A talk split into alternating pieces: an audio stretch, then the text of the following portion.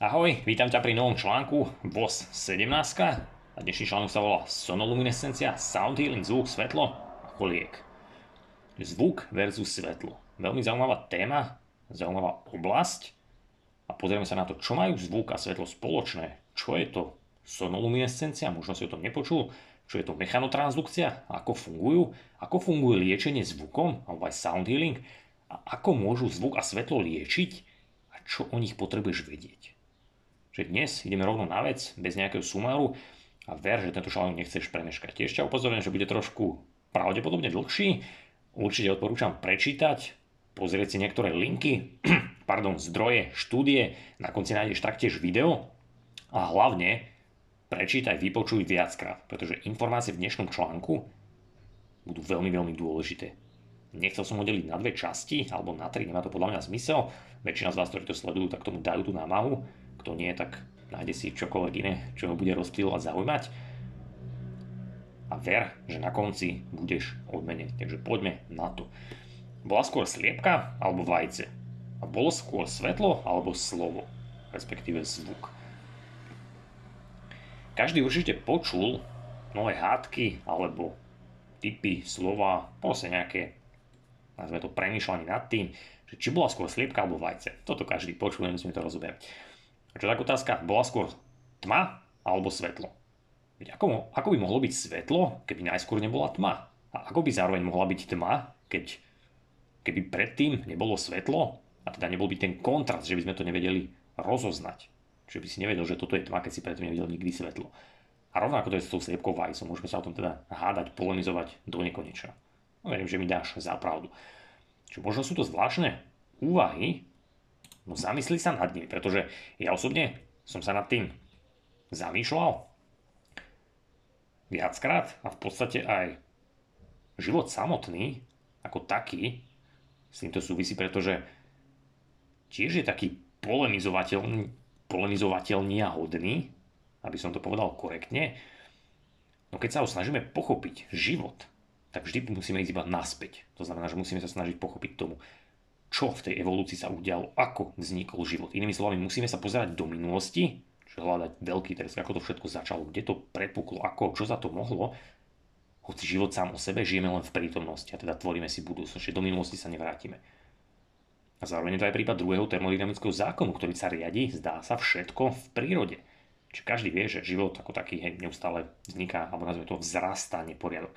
Keď si necháš izbu takú, ako je, tak sa ti nebude sama od seba upratovať, ale naopak bude viacej a viacej zaprášená, rozházaná. Inými slovami, entropia ako v celku vzrasta. Čiže toto je tiež zaujímavé, hoci život, ako už vieš, sa nejakým spôsobom snaží paradoxne organizovať, čiže tvorí negatívnu entropiu. Aj napriek tomu, že tá entropia časom vzrasta. To je pomerne zaujímavé úvahy a tu máš poslednú z tohto úvodu.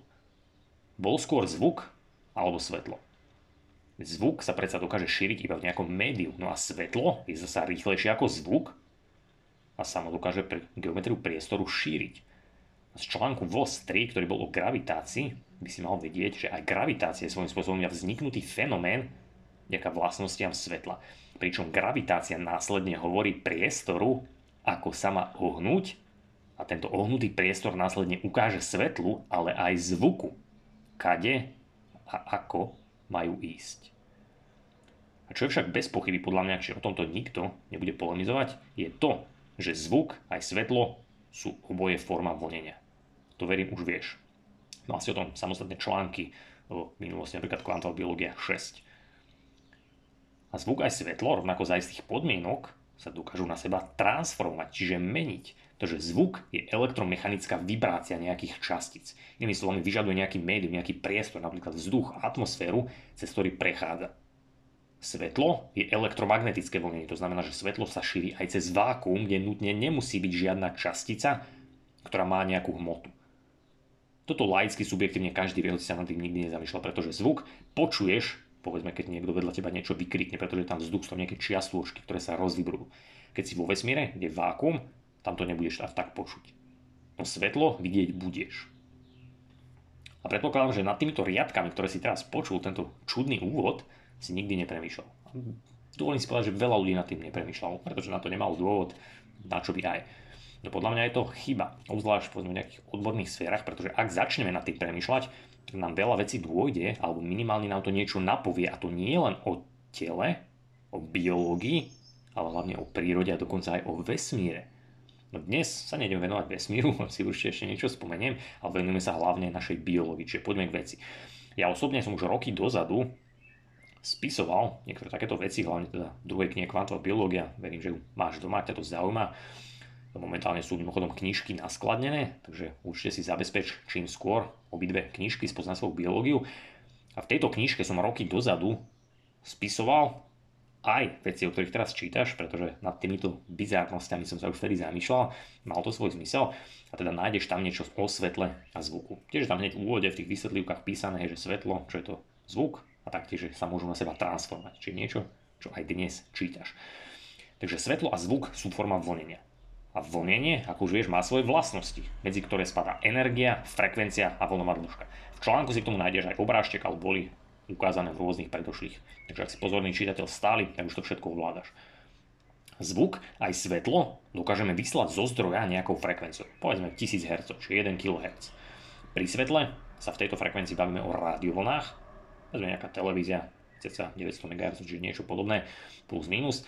Pri zvuku v týchto frekvenciách sa bavíme o počuteľnom tóne. Len tak mimochodom, ak si nevedel, tak ľudské ucho počuje niekde medzi 20 Hz až údajne 2 až 20 kHz.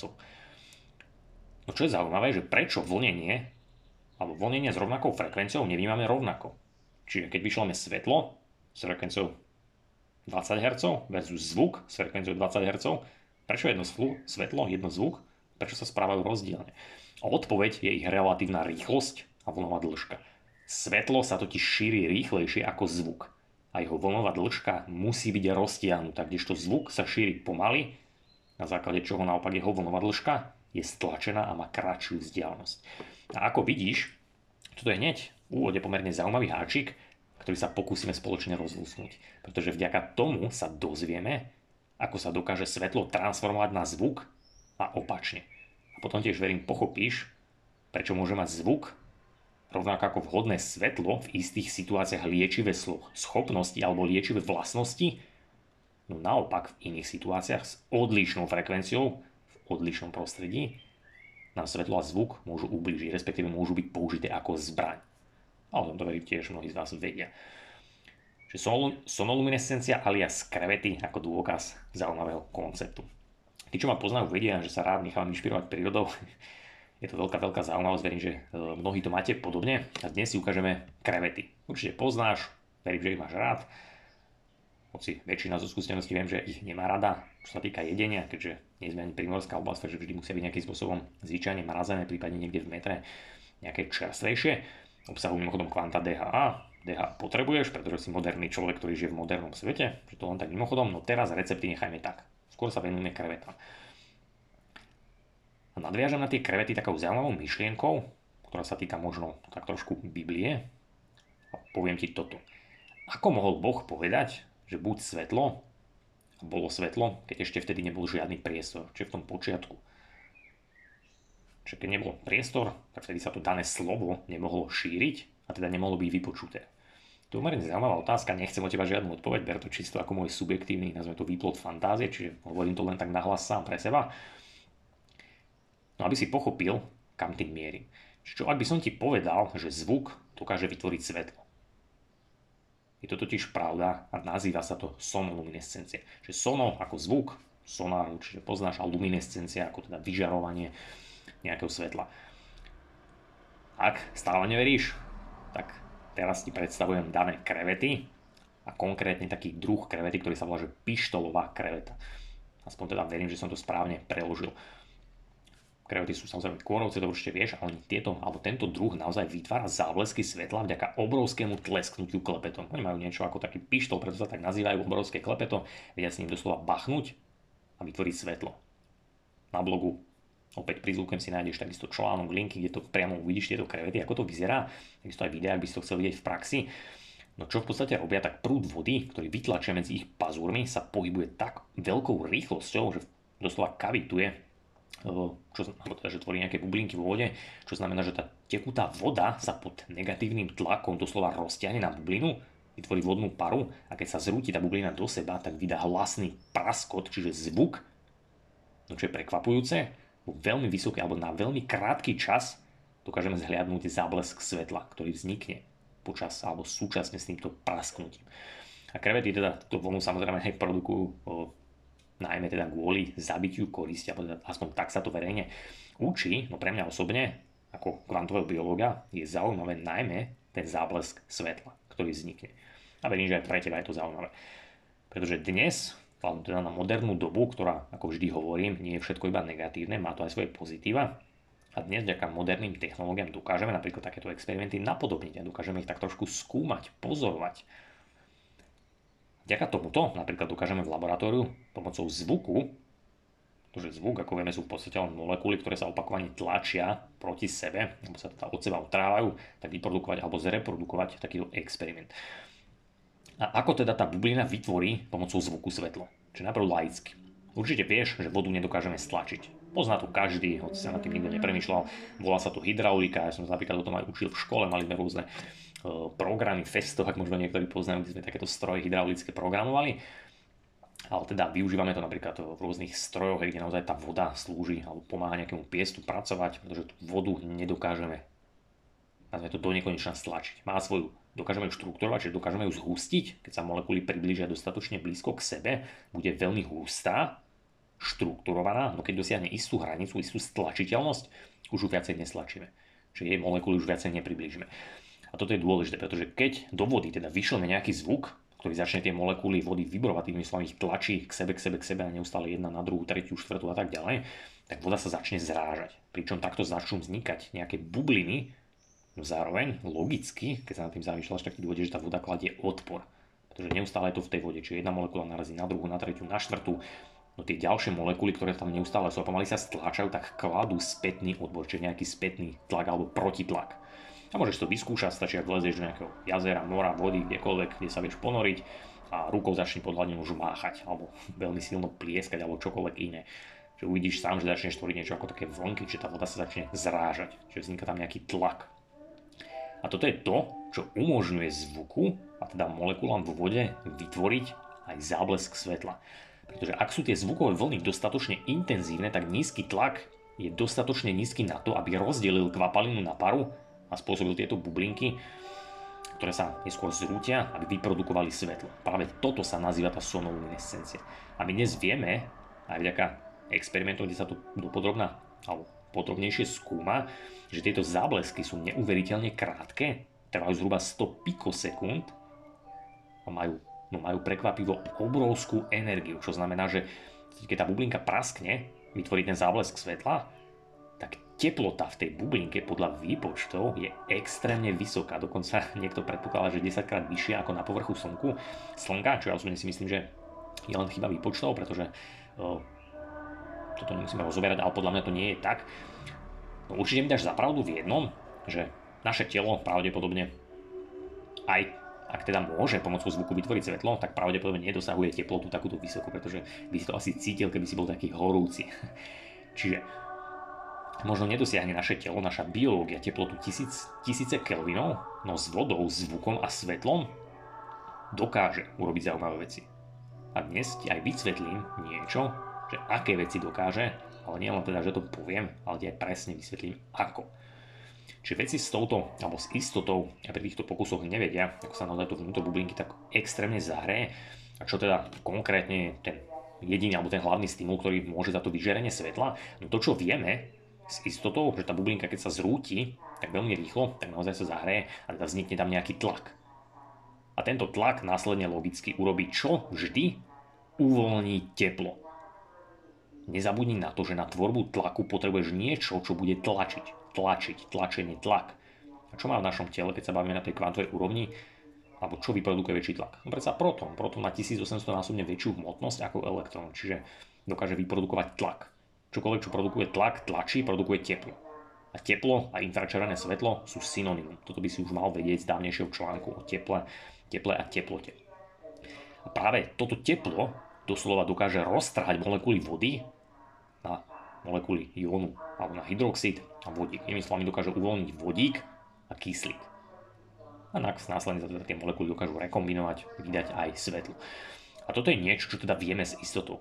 Voda predsa neustále svoje vodíkové väzby rekombinuje, čiže mení ten vodík, tie protóny tam neustále blikajú a robí to vo femto až pikosekundách.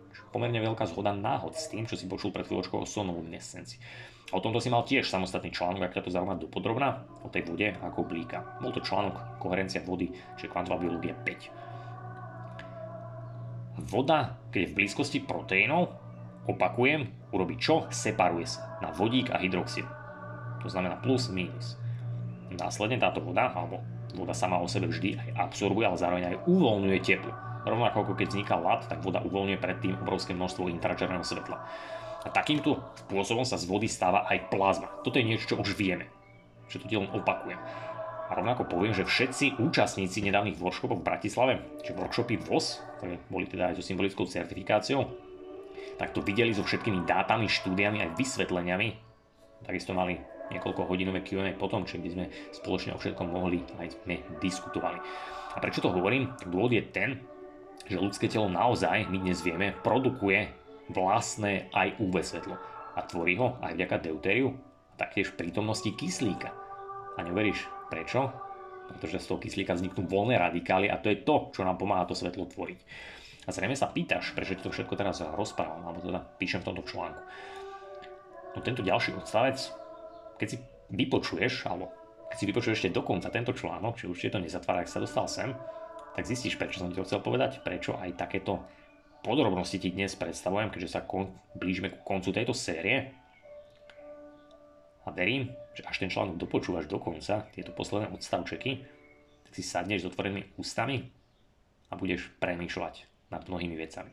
A taktiež verím, že ten článok zopakuješ niekoľkokrát. Takže čo keby som ti povedal hneď teraz, že rýchlosť svetla nie je limit. A v našom tele je niečo, čo dokáže ísť rýchlejšie ako svetlo. Verím, že väčšina ľudí si teraz povedala, ak to teda počúvaš, že som blázon. Ako to môžem povedať, keď každý vie, že rýchlo svetla je maximálny limit. Nič nedokáže rýchlejšie ako svetlo. Moji členovia o tom už dávno vedia, že to nie je tak úplne pravda, pretože sme sa o tom bavili vo webinároch a teraz niečo poviem aj tebe. Že rýchlo svetla je síce limit, no iba pre svetlo. Že rýchlo svetla je síce konštantná, no to neznamená, že naša biológia nevie rýchlo svetla prekonať. Ver či never vie. A tí z vás, ktorí toto počúvate, patríte medzi premium členom, pridali ste sa prípadne nedávno, posledných 5-6 mesiacov, tak schválne to hovorím, odporúčam pozrieť posledných cca 10-12 Q&A, hlavne Q&A. Pozrite si v osnovách, tam sú vždy popis, hej, na akú otázku som zodpovedal. Tam to nájdete, čiže kde bolo niečo o tejto rýchlosti svetla a vypočuť si to. No teraz niečo aj pre všetkých, ktorí čítajú len blog. Svetlo má svoj limit. Tento limit je cca 300 000 km za sekundu, čiže to je maximálna rýchlosť svetla. My vieme, že ju nevieme prekonať.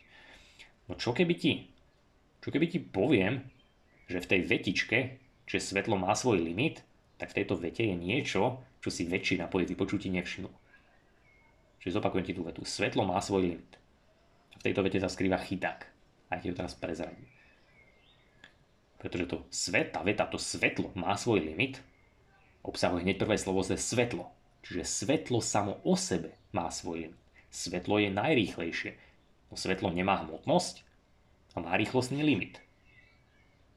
No to však neznamená, že sa niečo iné nemôže v istých špecifických situáciách podobať svetlu alebo ho napodobniť a vtedy ho predbehnúť. Pretože tá veta opakuje, svetlo má svoj limit, hovorí, že to svetlo má ten svoj limit. Nie, že niečo iné, ktoré sa podobá svetlu, má rovnaký limit. A sú to práve elektróny, ako už vieš, ktoré to dokážu a ktoré podľa mňa to aj robia v istých situáciách. A toto sú práve tie situácie, ktoré boli v tom webinári presne povedané. A deje sa to mimochodom na vnútornej membráne tvojich mitochondrií v konkrétnom čase dňa. A len si predstav tento zaujímavý príklad. Čiže budem zaokruhovať, neber ma to slova, verím, že sa trošku možno aj pobavíš.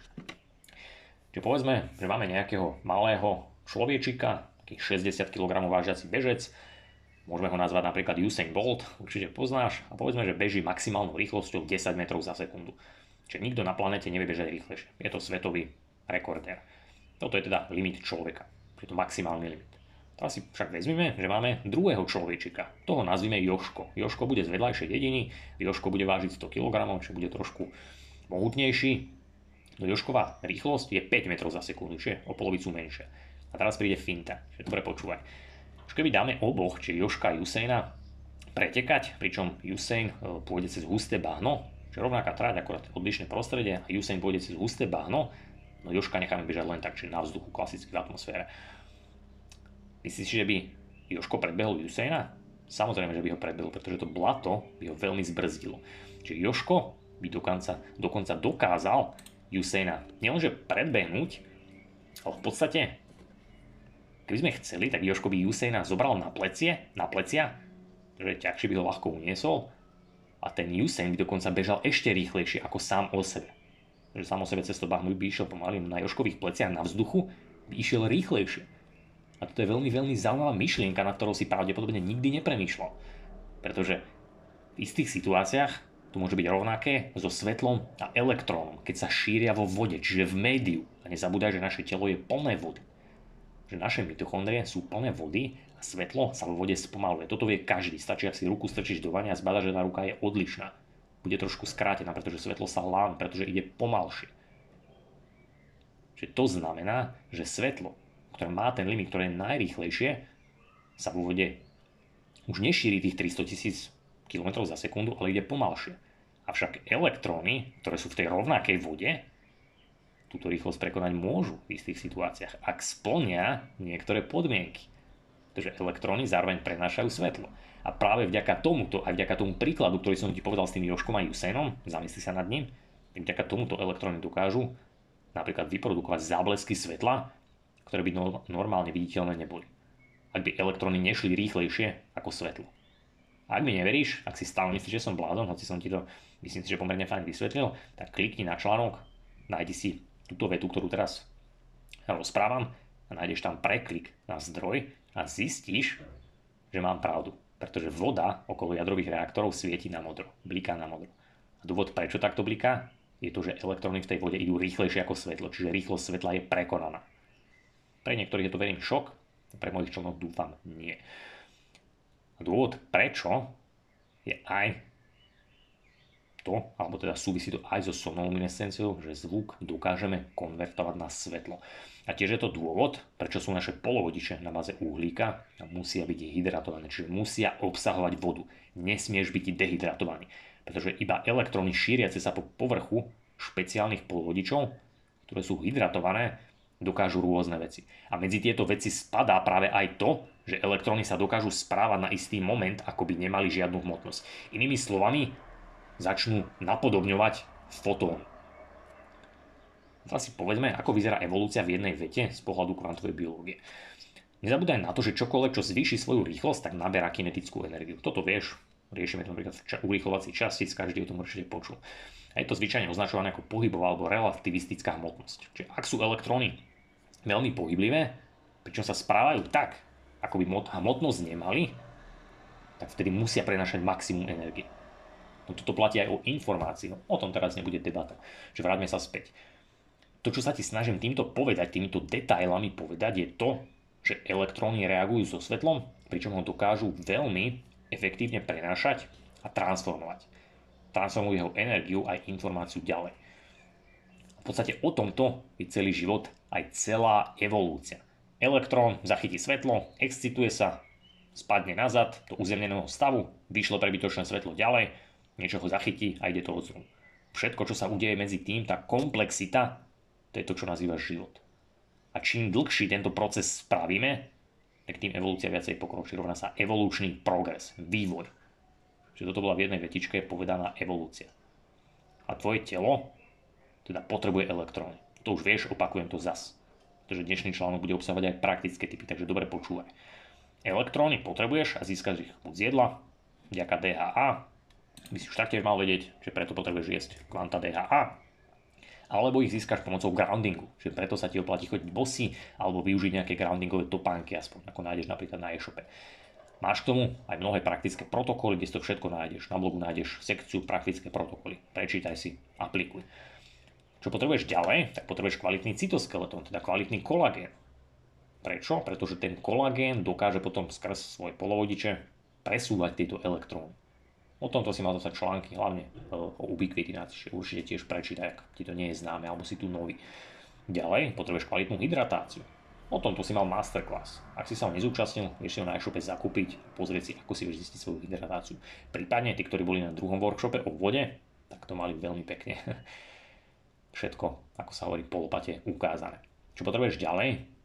Tak bude to len jedna maličká vec a to je vhodné svetlo pretože vďaka nemu tieto elektróny dokážeš excitovať, rozpohybovať a presúvať.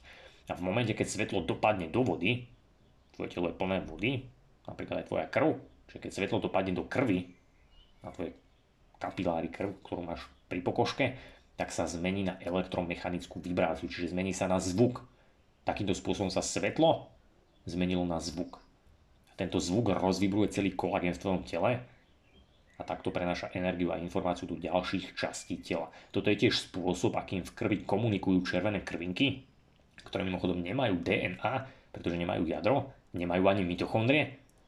No vďaka tomuto zvuku dokážu komunikovať s ďalšími časťami tela. Skrz osciláciu a vibráciu proteínov a vody okolo. A nad týmto si pravdepodobne tiež nikdy nepremýšľal.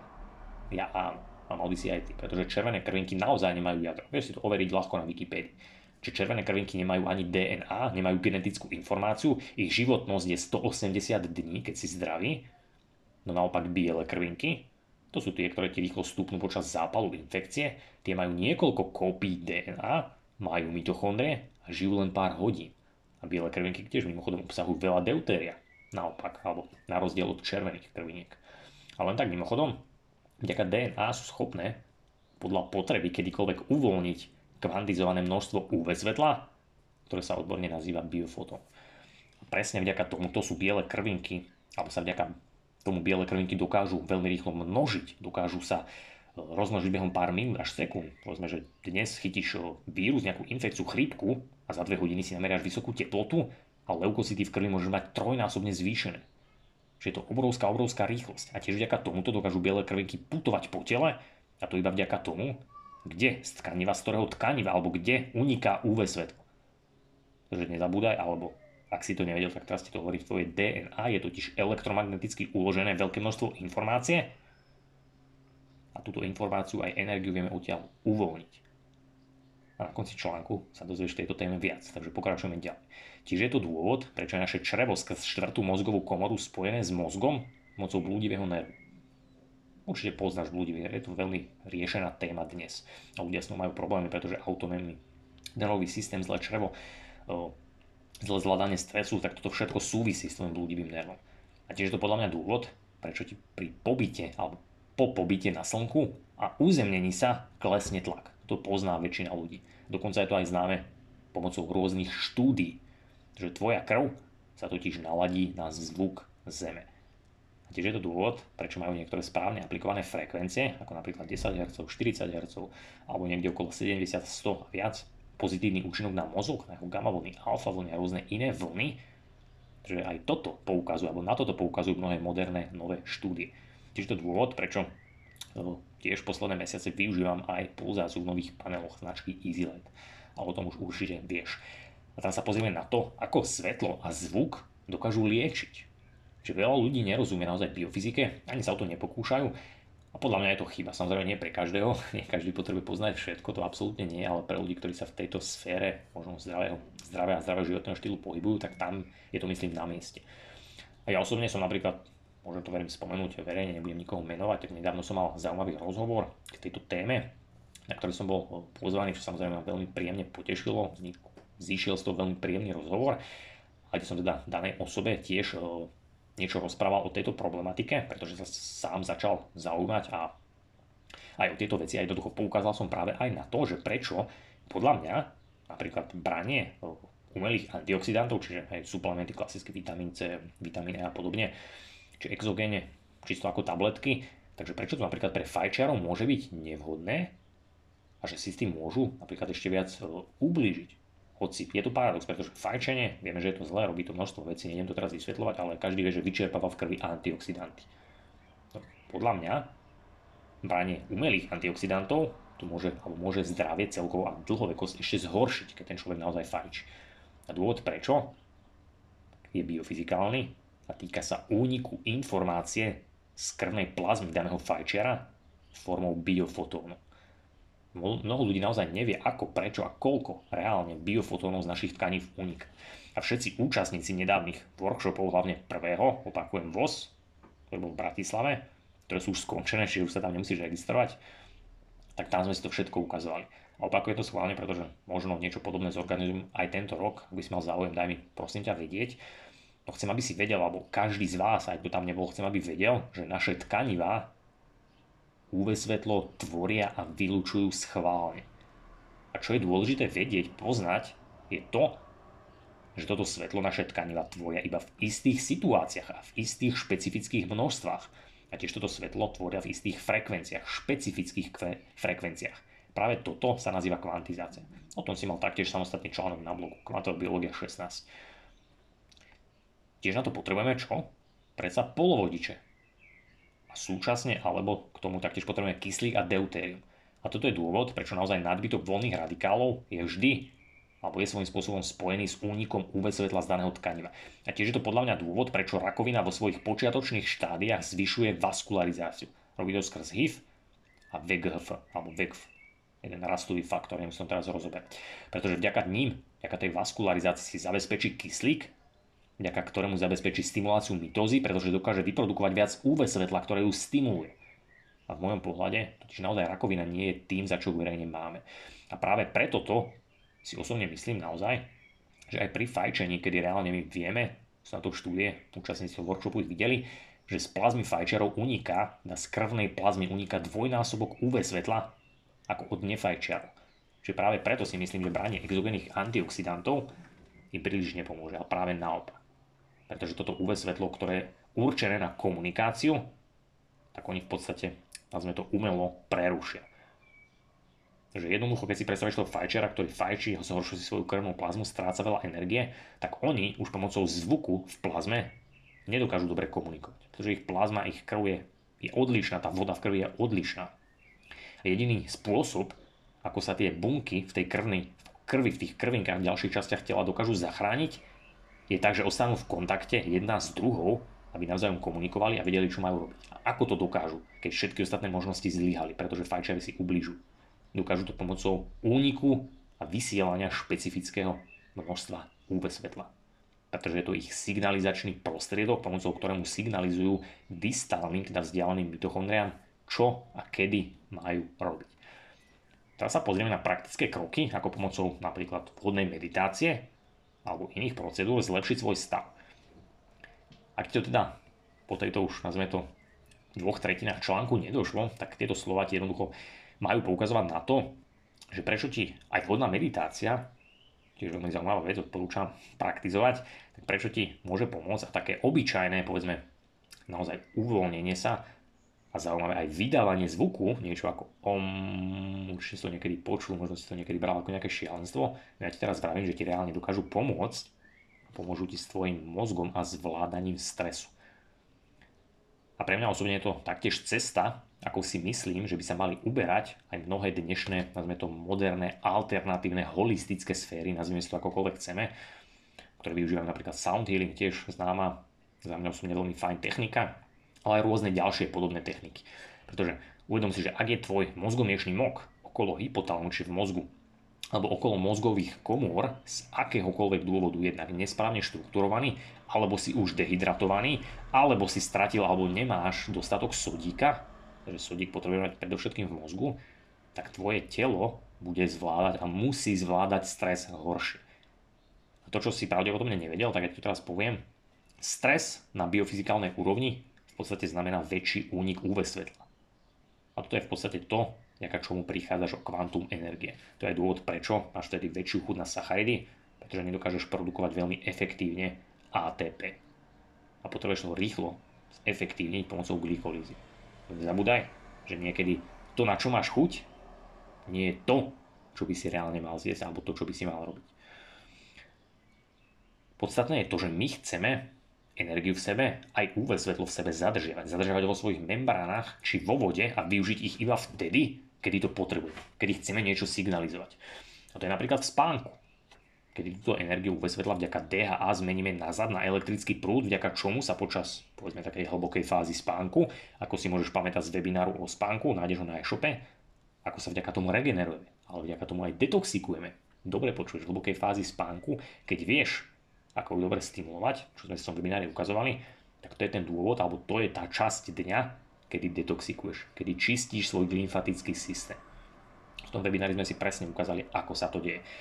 A ľudia, ktorí využívajú zvuk v nižších a vhodných frekvenciách, opakujem niekde okolo 10, 40, 70, 100, samozrejme sú aj odlišné, spomínam najmä tieto, tak reálne dokážu neustále nazvime, toto strieľanie, či tie keby výbuchy, neustály nadmerný únik UV svetla spomaliť, avšak dokážu tu iba za predpokladu, že sú v dobrom prostredí a sú kvantovo koherentní. Veľmi zaujímavé slovíčko, v predošlých článkoch to bolo spomenuté, No jednoducho to pre teba ako lajka znamená, že si dostatočne hydratovaný a tvoja voda v tele je dostatočne štruktúrovaná. A toto teda najjednoduchšie zabezpečíš jednak svojou vnútornou hydratáciou, čiže staraním sa o svoje mitochondrie, ale taktiež tým, že sa povedzme obkolesíš, obzvlášť počas meditácie, vhodnou Faradajovou klietkou. A to je vždy pre teba najmä voda. Čiže toto máš taký prvý obrovský alebo druhý obrovský praktický tip. Nauč sa meditovať, nauč sa popri tom využívať vodný zvuk a nauč sa, alebo neboj sa meditovať vo vode. Sme ponorení v nejakej vode. Kľudne aj celý, samozrejme, aby si sa tam neutopil. A ak do toho zaradíš grounding, ideálne pred alebo počas, taktiež povedzme taký vhodný magnetický madrac, ktorý odporúčam samozrejme po, mimochodom čoskoro, členovia, ktorí ste tu, tak vy už viete, čo jeden člen našej komunity bude takéto matrace ponúkať u nás, pretože ich bude vyrábať. Takže ak si člen, daj vedieť, môžeš sa zapojiť a môže byť prvý, ktorý to vyskúša. Ďalšia vec, ktorú môžeš zaradiť, je eliminácia elektro alebo umelého elektromagnetického pola. Ďalšia vec, odstavenie elektroniky počas procedúry. Ďalšia vec, posledná dôležitá, optimalizácia svetla, prípadne pridanie vhodného svetla ku danej procedúre. Tak toto všetko sú veci podľa mňa, keď človek chápe, ako to funguje, čo je dôvod, prečo sa to, ťa to snažím učiť, že keď ich pridáš, tak dokážeš efekt ešte znásobiť.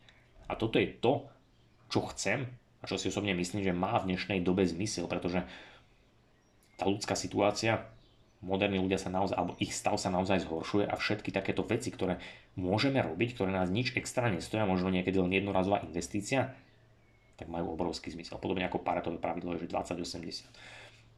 A možno teraz niektorí z vás, s ktorými sa stretávame najmä teda pravidelne, či už osobne skrz prednášky, webináre, workshopy a tak ďalej, prípadne cez Zoom meetingy, ktoré s členmi máme každý mesiac, tak už trošku lepšie naozaj chápu, a hlavne to opakujem aj teraz pre vás ostatných, že prečo ja osobne jednak som sa rozhodol si pre seba sám vytvoriť, ale momentálne už využívam aj oficiálne teda panel EasyLight, ktorý majú v sebe aj pulzáciu, čo je v podstate u nás novinka, pretože poviem to takto, čím viac vieš, tým že sa môžeš rozhodovať.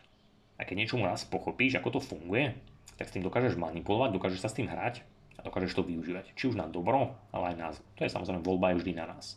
Niekto môže vytvoriť zbraň z nožíka, niekto si s nožíkom alebo s nožom môže nakrájať meso a nakrmiť celú rodinu. Čiže toto je niečo, čo je na každom z nás.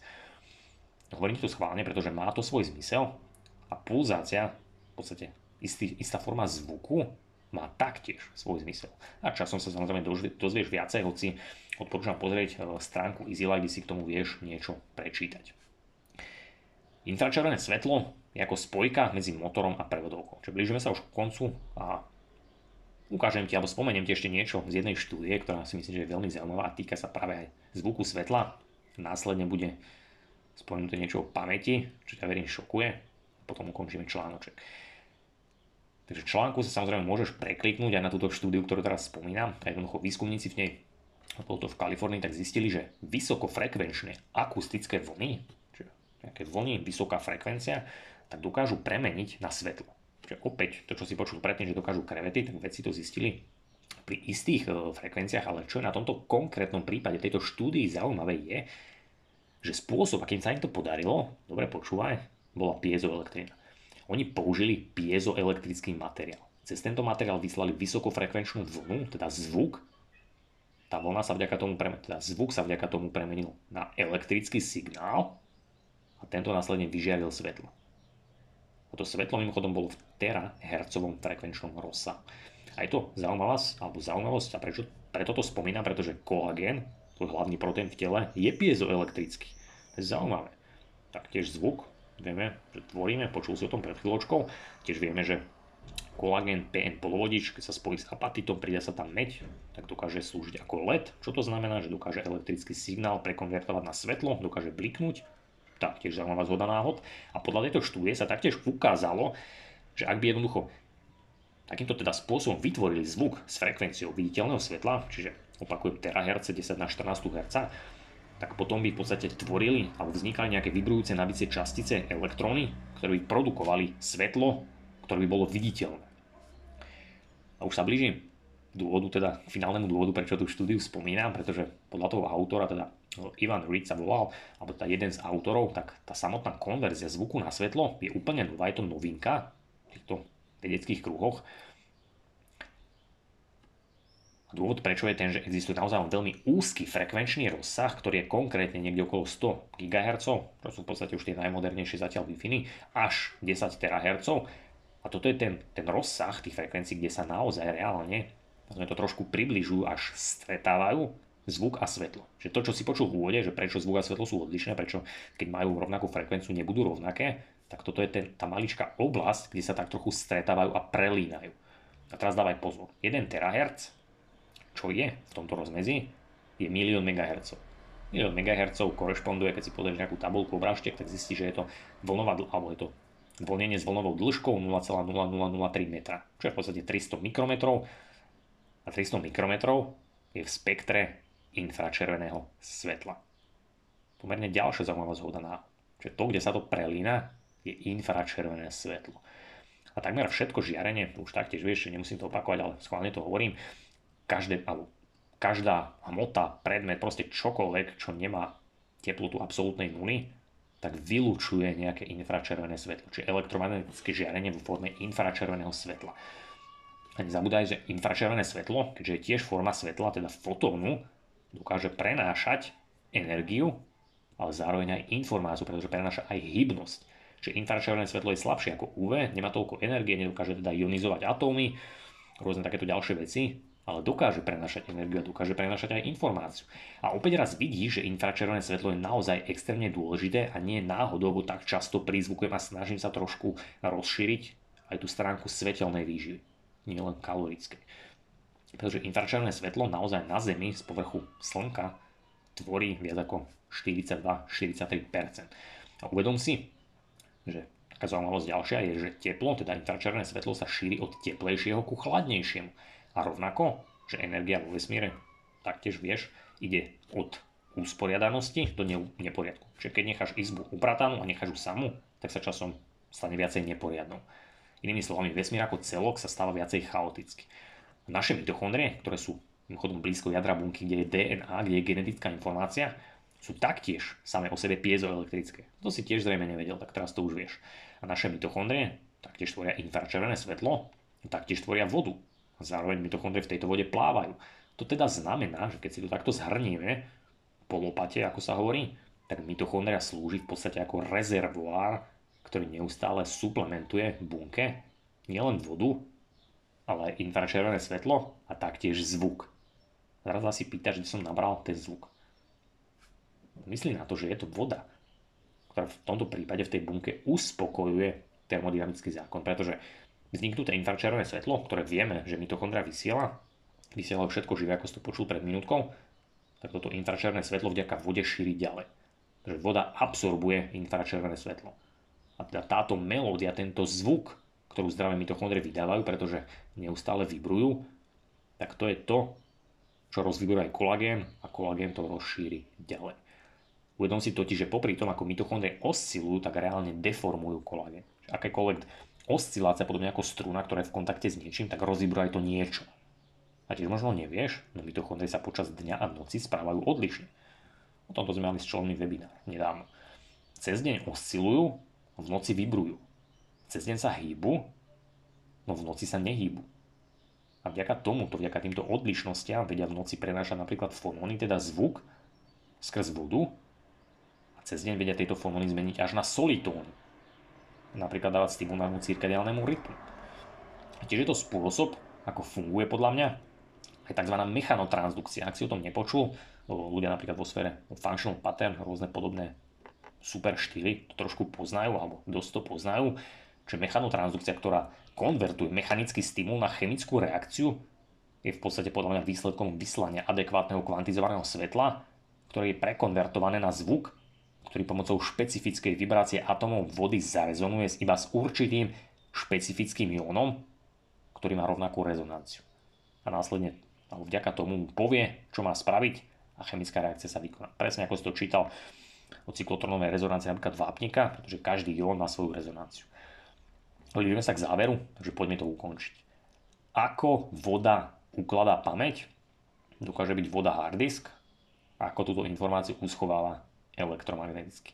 Čiže posledná vec, ktorú v tomto dnešnom dlhšom článku chcem spomenúť, je práve to, ako si bunka udržuje či už svoju batériu, svoju kapacitu, svoju, svoj hard disk, alebo teda aj energetickú nejakú zásobu, ako ju v podstate zmení, alebo čo s ňou robí, ako to všetko predbieha. Čiže táto batéria sa nazýva kondenzátor. To už by si mal vedieť, boli o tom opäť samostatné články. Nájdi si to cez vyhľadávač. Touto batériou, teda kondenzátorom v nás je predovšetkým voda. Je to pomerne jednoduché. V podstate voda využíva magnetizmus, tedy mimochodom sila, ktorú tvorí čo? Elektricky nabité častice, ktoré sa hýbu. A tá voda, vďaka magnetizmu, využíva, alebo ten magnetizmus využíva na ovládanie tzv. magnetických koherentných domén vody. A schválne som preto koherentné domény pridal aj slovičko magnetické, pretože koherentné domény si mal už v dávnejšom článku, opäť preklikni sa na ak si nespomínaš, že je veľmi dôležitý, bol veľmi krátky a to magnetické je tam schválne, pretože takéto sú. Teraz dobre počúvaj, pretože toto pochopí aj like. Ak si sa dostal sem, tak týmto posledným vetám určite pochopíš. Že počúvaj pozorne.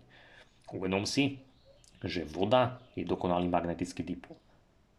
To znamená, že keď sa separuje po dopade svetla, tak sa separuje na plus, na mínus.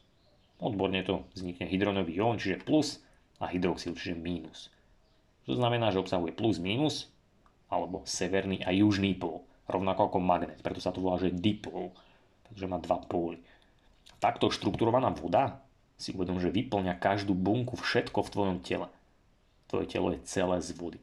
Došlo ti to? Takže možno si nad tým nepremýšľal takto, alebo nad ďalšou vecou, napríklad taký hard disk. Väčšina z vás toto počúva na mobile, niekto možno na notebooku. Uvedom si, že v tom mobile máš nejakú pamäť.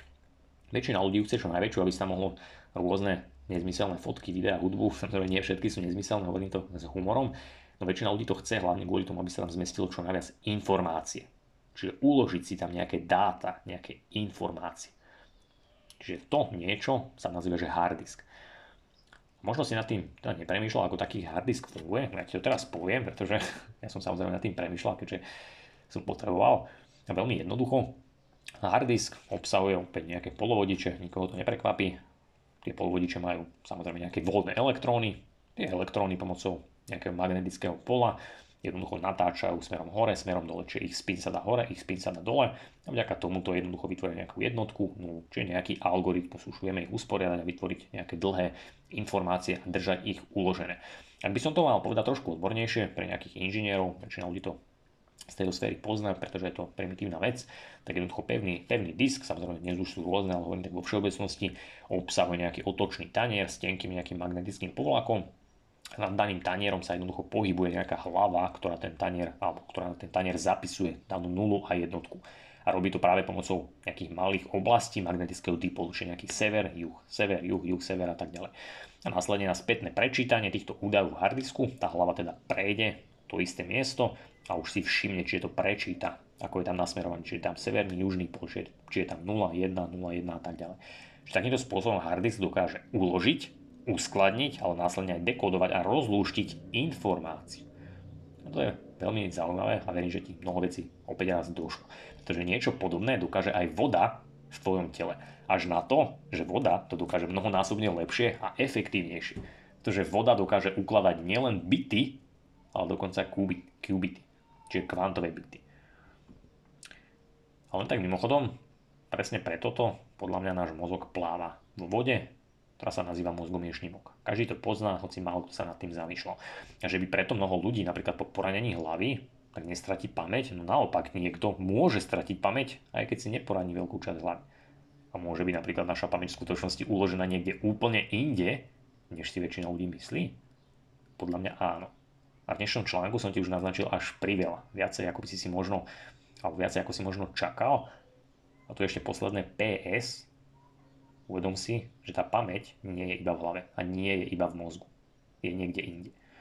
A posledná nápoveda na dnes, ktorá bude obzvlášť pre niektorých ľudí, je to, že roztvorenie tvojej DNA, čiže čítanie genetického kódu, takisto aj metylácia, acetylácia a tak ďalej, tak všetko toto má svoj kvantový zámer. A schválne hovorím kvantový, pretože to nie je len nejaká evolučná vec, že nejaké delenie druhu z jednej sa stanú dve, je tam nejaký kvantový zámer, pretože na počiatku bolo čo? Nejaká energia a nejaká informácia. Ten život ako taký, či nejaká bunka vznikla až potom. A pri roztvorení toho dvojitého helixu DNA, teda keď sa v úzokách rozípsuje ten, tie dva nukleotidy, ktoré sú spojené, sa nejakým spôsobom narúši magnetický moment, ktorý jednoducho predtým bol 0 zrazu vzrastie, čiže prudko sa zvýši. Vďaka tomuto sa uvoľní UV svetlo, ktoré nesie špecifickú energiu, ale aj typ informácie. A práve toto, to UV svetlo, tá energia, informácia zasiahnu čo? Čo je neustále okolo tvojej DNA? No predsa voda. Samozrejme, keď už je demetylovaná. O tom by si už mal tiež niečo vedieť. No a voda a koherentné magnetické domény vody sú to, čo toto UV svetlo zachytí a absorbuje nielen jeho energiu, ale aj informáciu. A na záver, na záver tohto článku, do podcastu sa to ako zvuk nedá pridať, tak je tam pridané aj pekné video, ktoré o magnetickej pamäti. Odporúčam ho pozrieť, spomínal som mimochodom viackrát vo webinároch, takisto aj v článkoch, čiže možno si ho už videl. No ak nie, naozaj odporúčam pozrieť, vypočuť. Je dlhšie, ale verím, že ľuďom, ktorých to zaujíma, sa bude páčiť. A jednoducho vo videu uvidíš, ako dokáže obyčajná voda slúžiť ako hard disk. No čo je na tom videu zaujímavé je to, že v tejto vode dokázali uskladniť genetickú informáciu a to dokonca bez nutnosti, aby obsahovala gény, čiže DNA. Stačila len obyčajná voda a zvuk alias svetlo. Čo verím, že si video pozrieš, že sa nad tým zamyslíš. Ideálne, keď si tento článok možno vypočuješ e, viackrát, postupne, kľudne, daj tomu čas, porozmýšľaj nad tým, čo všetko si sa dnes dozvedel a ver, že je to veľmi dôležité. Takže naše ľudské telo naozaj využíva špeciálny typ polovodiča, z ktorého prakticky dokáže vytvoriť veľmi elegantný a rýchly elektrický spínač, niečo ako máš na stene, nejaký rýchly tranzistor, až na to, že tento je rýchlejší a efektívnejší. To znamená, že dokáže vo veľmi vysokých rýchlostiach s veľmi nízkou spotrebou, čiže malé množstvo milivatov, riadiť magneticky koherentné domény vo vode, ktoré sú v tvojom tele a ktoré vždy oscilujú istou špecifickou rezonanciou. Inými slovami, oscilujú iba s istým špecifickým zvukom. Verím teda, že sa ti dnešný ani nie až tak dlhý, ale verím, že bol trošku dlhší článok, páčil. Určite zdieľať ďalej, ak si myslíš, že môže niekoho zaujímať, prípadne ak ma chceš aj podporiť v práci. A budeme sa počuť, čítať na budúce. Pravdepodobne už v poslednom článku, ešte uvidím, či zverejním nejaké ďalšie v tejto sérii, alebo ich potom už nechám do poslednej. Ak chceš byť ako vždy informovaný medzi prvými o zverejnení ďalšieho článku, eh, tak môžeš nižšie zanechať vždy alebo aj v úvode článku e, e-mail na seba, budeš registrovaný do newslettera, ak tam ešte nie si, určite sa registruj. Taktiež dávam do povedomia e, premium členstvo, ako som to spomínal, ak ti to dáva zmysel tieto informácie, prípadne ma chceš podporiť, môžeš sa pridať medzi premium členov, ako pri ročnom platinovom členstve, taktiež získaš automaticky v cene aj obe knižky, spoznaj svoju biológiu, vytlačené knižky, ktoré teda verím, že e, veľa pomôžu a hlavne sú vytlačené, keďže ja sám osobne radšej čítam vytlačené veci, do ktorých si viem aj zapisovať, počiarkovať. A taktiež dávam do povedomia, že momentálne už máme naskladené aj knihy Kvantová biológia, ktoré možno niektorí si všimli, boli e, zhruba 3 týždne nedostupné, pretože sa tlačili, takže už všetko na sklade. Odchádza to automaticky, takže môžeš si objednať. A posledná vec tiež odporúčané panely, ktoré sú momentálne spustené v predpredaji, či ak ťa zaujíma téma červené, infračervené svetlo, prípadne si riešil v minulosti, keďže viacej ľudí si ma na to pýtalo, nejaké vhodné panely, aké odporúčam a tak ďalej odporúčam pozrieť easylight.sk, je tam spustený predpredaj, takisto nájdeš na webe zľavu plus ďalšiu 10% zľavu, čiže dohromady 20%. a panely si vieš takýmto spôsobom objednať v predpredaji, ale upozorňujem, že už sú myslím, že väčšina polovi, väčšia polovička už je vypredaná, takže ak máš záujem, pozri si a objednaj si čím skôr. Aj ti týmto ďakujem za pozornosť. Ešte raz verím, že sa ti článok páčil určite sa teda vidíme, počujeme alebo čítame niekedy na budúce, prípadne sa vidíme na nejakej budúcej prednáške, najbližšie pravdepodobne až niekedy v septembri, takže ak máš záujem prísť, kľudne môžeš zanechať e-mail, nájdeš aj k tomuto na e-shope možnosť teda zanechať e-mail v takom dotazničku a až teda sa bude niečo plánovať, tak práve títo ľudia, ktorí sú v tom danom registri alebo teda danom dotazničku zanechali svoj e-mail, tak títo budú informovaní medzi prvými a budú si môcť samozrejme vstupenku, nejakú registráciu na živú akciu zabezpečiť ako prvý.